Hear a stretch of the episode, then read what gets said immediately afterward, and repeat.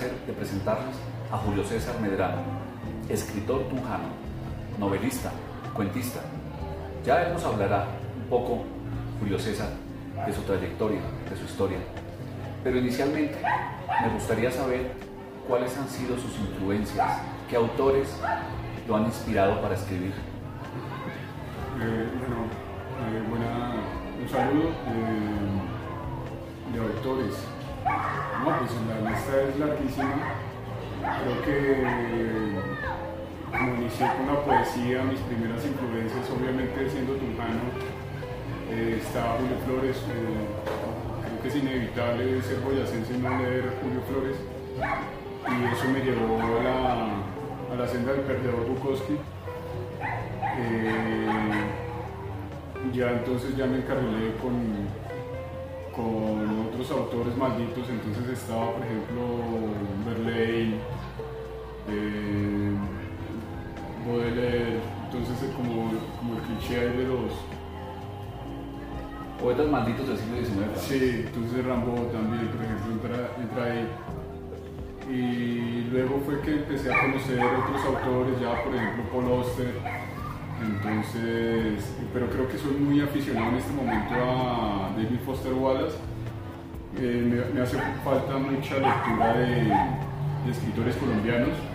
Estoy, estoy, en ese proceso, creo que, creo que es obligado también a, a hacer ese ejercicio. Pero digamos que empecé con eso. Julio César, usted es muy joven. Cuéntenos cuántos años tiene y a qué edad empezó a escribir. ¿Qué lo motivó a escribir?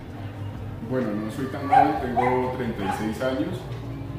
Eh, mi primera motivación al escribir fue en, casa con, mi madre. Mi madre tenía la costumbre de escribir por ahí notas, eh, cartas eh, que guardaba y después descubrí y se me pegó como el antojo también de, de hacer unos pequeños textos, algunas cartas, entonces me, iba para la biblioteca, tuve algunos eh, amores muy prematuros, entonces les escribía notas, me iba a la biblioteca especialmente a buscar a, a las niñas y a, dejarle noticas. Y luego entonces ya me encargué fue con, con escribir lo que me sucedía y lo sigo haciendo aún eh, mi entorno, mi atmósfera, lo que me rodea, mis sucesos. Y, empecé, por ahí. Eh, creo que nunca he tenido como, ese instrumento de, ese, imaginario, perdón, de, la musa, de esperar a que llegue la, musa inspiradora, sino siempre he creído en el oficio, en el ejercicio propio de escribir creo que uno no se puede poner a, esperar a que llegue la, la, iluminación. O sea que usted es un escritor de escritorio. ¿Tiene un horario especial para escribir? ¿Maneja una organización de su tiempo especial? Eh, digamos que dedico las madrugadas para escribir. Eh, creo que es buscar más como la tranquilidad para eso, sin embargo también trato de leer y escribir en, lugares concurridos, me, he acostumbrado mucho a eso, en bares, en cafés, eh, no tengo ningún problema con, hacer el ejercicio en, esos sitios. Sin embargo, sí para la, hora de la corrección de los textos, sí me tomo las madrugadas para buscar eso que le digo, el, silencio, creo que es, es importante hacer los ejercicios de corrección en un ambiente más, más, tranquilo.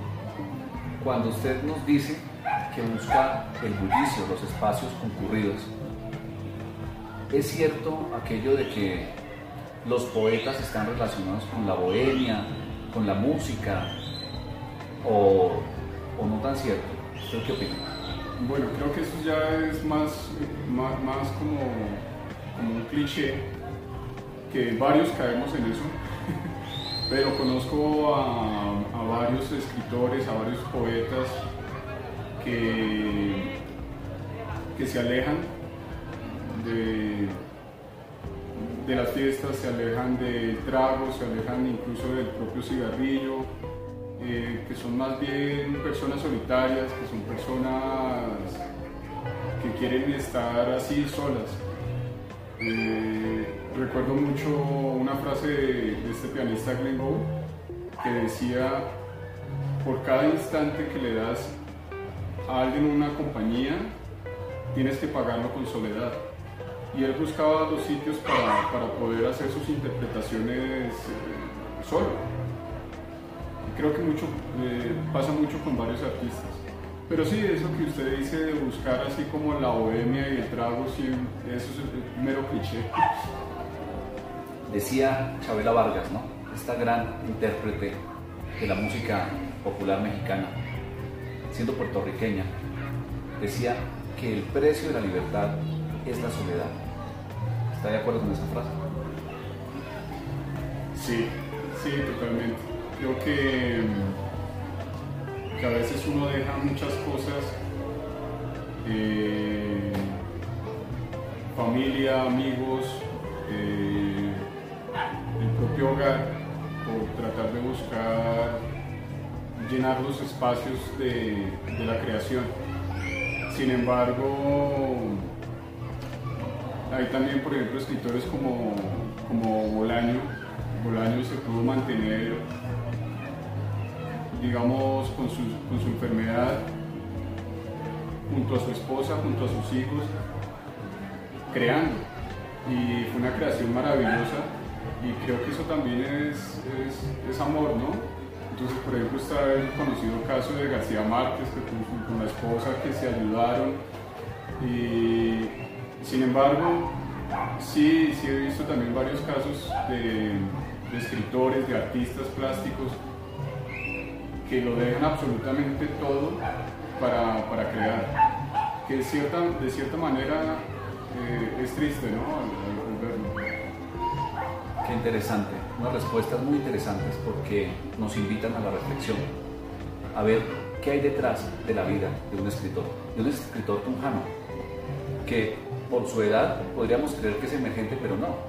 A veces las apariencias engañan, Julio César. Y usted tiene una trayectoria muy importante, lleva muchos años escribiendo, dedicado a este arte de la palabra. Hace poco, usted ha ganado unos premios muy importantes, Cuéntenos en esa participación suya en las convocatorias de estímulos, cómo ha sido y qué premios ha ganado y con qué trabajos. Bueno, eh, sí, llevo bastantes años escribiendo, yo bajo unos 20 años. Eh, sin embargo, la primera publicación salió en el 2016 gracias a, una convocatoria de la Corporación Alejandría. Eh, trato siempre empecé con la, con la poesía, sigo escribiendo poesía, sin embargo este primer premio fue de novela, eh, con las bugambillas del cadáver. Entonces es este librito.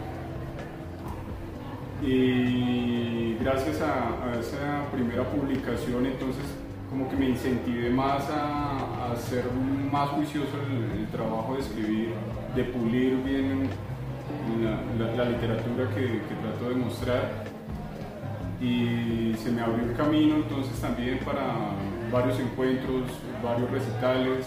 Trato de buscar recitales eh, de poesía, no tanto de cuento ni de novela.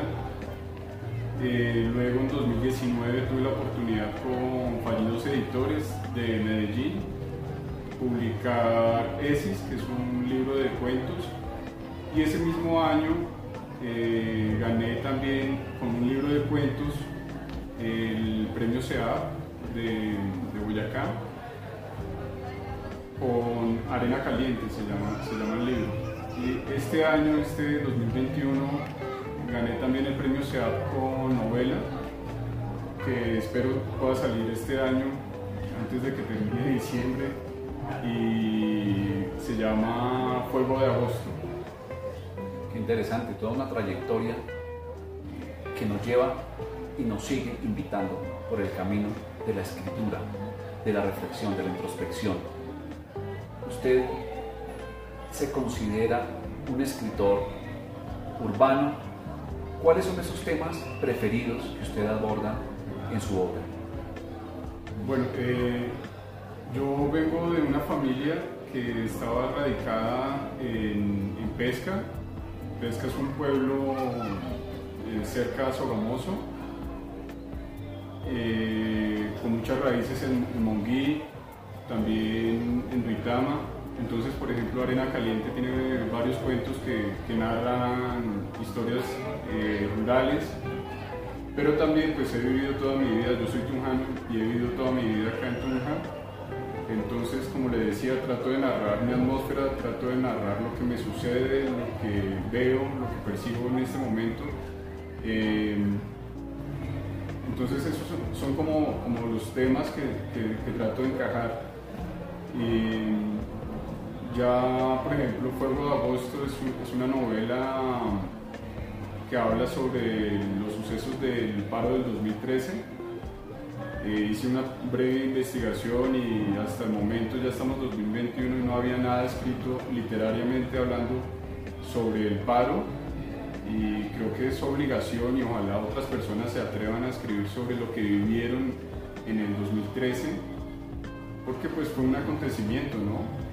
Y muy importante para los boyacenses y así más o menos como los temas. O sea que podemos decir que usted cree en una función social del arte. La literatura debe cumplir una función social. ¿Usted qué opina? Eh, sí, pero no obligado. Sí, creo que, por ejemplo, la poesía, la poesía casi siempre se, se enmarca es desde el autoconocimiento, desde la visión de cada persona que tiene sobre sí y sobre los demás, pero tratar de obligarse a buscar un tema y escribir sobre ese tema creo que no, no, es, honesto y eso se refleja a la hora de publicar.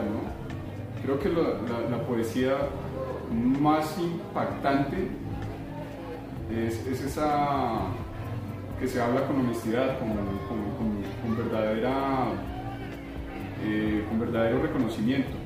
Entonces, por ejemplo, Baudelaire empezó con su ejercicio de, narrar lo que veía, sus calles, eh, la indigencia que se encontraba, eh, sus borracheras, y luego también empezaba a ver a un conocimiento de sí, siempre, siempre ser honesto con lo que se escribe, pienso que es lo más importante.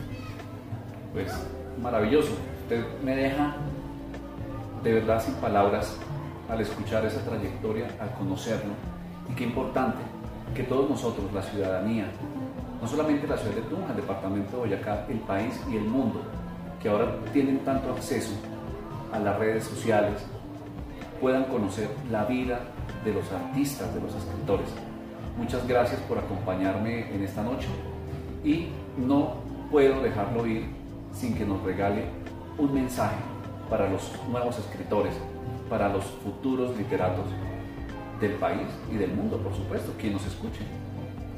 Nada, pues que siempre digo, me encuentro con mucha gente que me pregunta de cómo empezar a escribir y creo que el proceso es simple eh, tomar una hoja en blanco y un esfero y, narrar lo que, lo que sientan. A veces la gente piensa que, no encuentra un tema, que se siente atascado. Creo que la literatura también ayuda para eso, ¿no? El, leer es un buen ejercicio y no, lo importante es coger un papel en blanco y escribir. O sea que hay que empezar. Sí, claro que sí. Julio César, muchas gracias por su tiempo. Muchos éxitos. Gracias,